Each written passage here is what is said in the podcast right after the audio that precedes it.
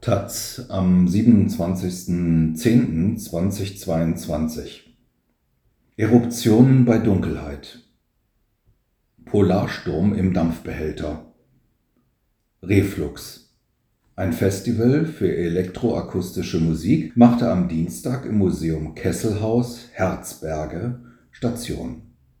Von Robert Miesner Am Dienstagabend des 25. Oktober wurde Lichtenberg zum Südpol. Antarktische Stürme griffen nach dem Backstein des Kesselhauses Herzberge und ließen die verschlungenen Rohre und wuchtigen Dampfbehälter vibrieren.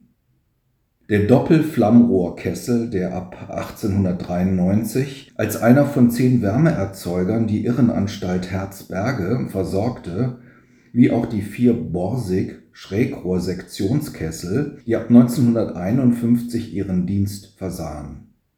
Sie waren aus der zerstörten neuen Reichskanzlei auf das Krankenhausgelände gebracht worden. Manchmal kennt die Geschichte Gerechtigkeit. Auch die beiden Geräte des volkseigenen Betriebs VEB Vorwärmer und Kesselbau Köthen Sie waren von 1961 bis in die frühen 80er Jahre im Einsatz, stießen zu dem industriellen Perkussionsorchester. Zumindest schien es so. Der Sturm und den Sound hatte Philipp Samazis das Herzberger Kesselhaus, das jetzt ein Museum beherbergt, gebracht.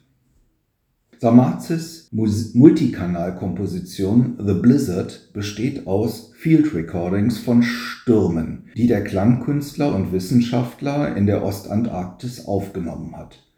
Viele der Mitschnitte sind während des extremsten Blizzards entstanden, den die australische Forschungsstation Casey jemals ausgesetzt war. Es kam zu Windgeschwindigkeiten von 100 Knoten. Die Perkussionsmomente in Samazis Aufführung waren die Klänge, die der Blizzard den malträtierten Messgeräten und der Außenhaut der Station entlockte. Das zu hören, während man zwischen den im Kesselhaus an neuralgischen Punkten montierten Lautsprechern hin und her laufen konnte und sollte, war durchaus beunruhigend. Die Rauchgasreiniger bzw. Beschleuniger des Kesselhauses heißen übrigens Zyklone.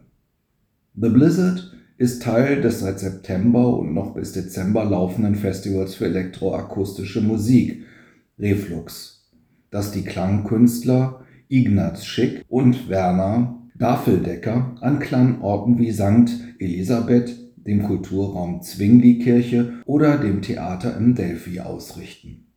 Im kleinen Wasserspeicher Prenzlauer Berg ist Mitte September der italienische Komponist Valerio Tricoli aufgetreten. Er war es, der den zweiten Teil des Abends übernahm. Das bereits spärlich beleuchtete Kesselhaus wurde noch einmal verdunkelt. Von Schick kam die Empfehlung, sich besser einen Sitzplatz inmitten der Industrieartefakte im Obergeschoss zu suchen. Tricoli führte Bernhard Parmigiani auf, einen Pionier der elektroakustischen Musik. Der Toningenieur des französischen Fernsehens war nach seiner Begegnung mit Pierre Schaeffer zu dessen Institut Groupe de Recherche Musicale (GRM) gestoßen und sollte Komponisten wie Yannis Xenakis und Luc Ferrari assistieren. Durch Parmigiani haben viele Leute elektroakustische Musik gehört, ohne es zu wissen. Er hat das Jingle für den Pariser Flughafen Charles de Gaulle komponiert. Tricolis Parmigiani klangen noch geräuschhafter als Samazes Sturmstudien. Die Performance geriet regelrecht eruptiv. Die Diskokugel, die von einem der Stahlträger baumelte, blieb arbeitslos wie die ausladenden Werkstattlampen der Paul Morsek KG Wittenberg. Kein Zweifel, der Ort war gut gewählt. Lichtenberg hat einigen Anteil an der Musikgeschichte.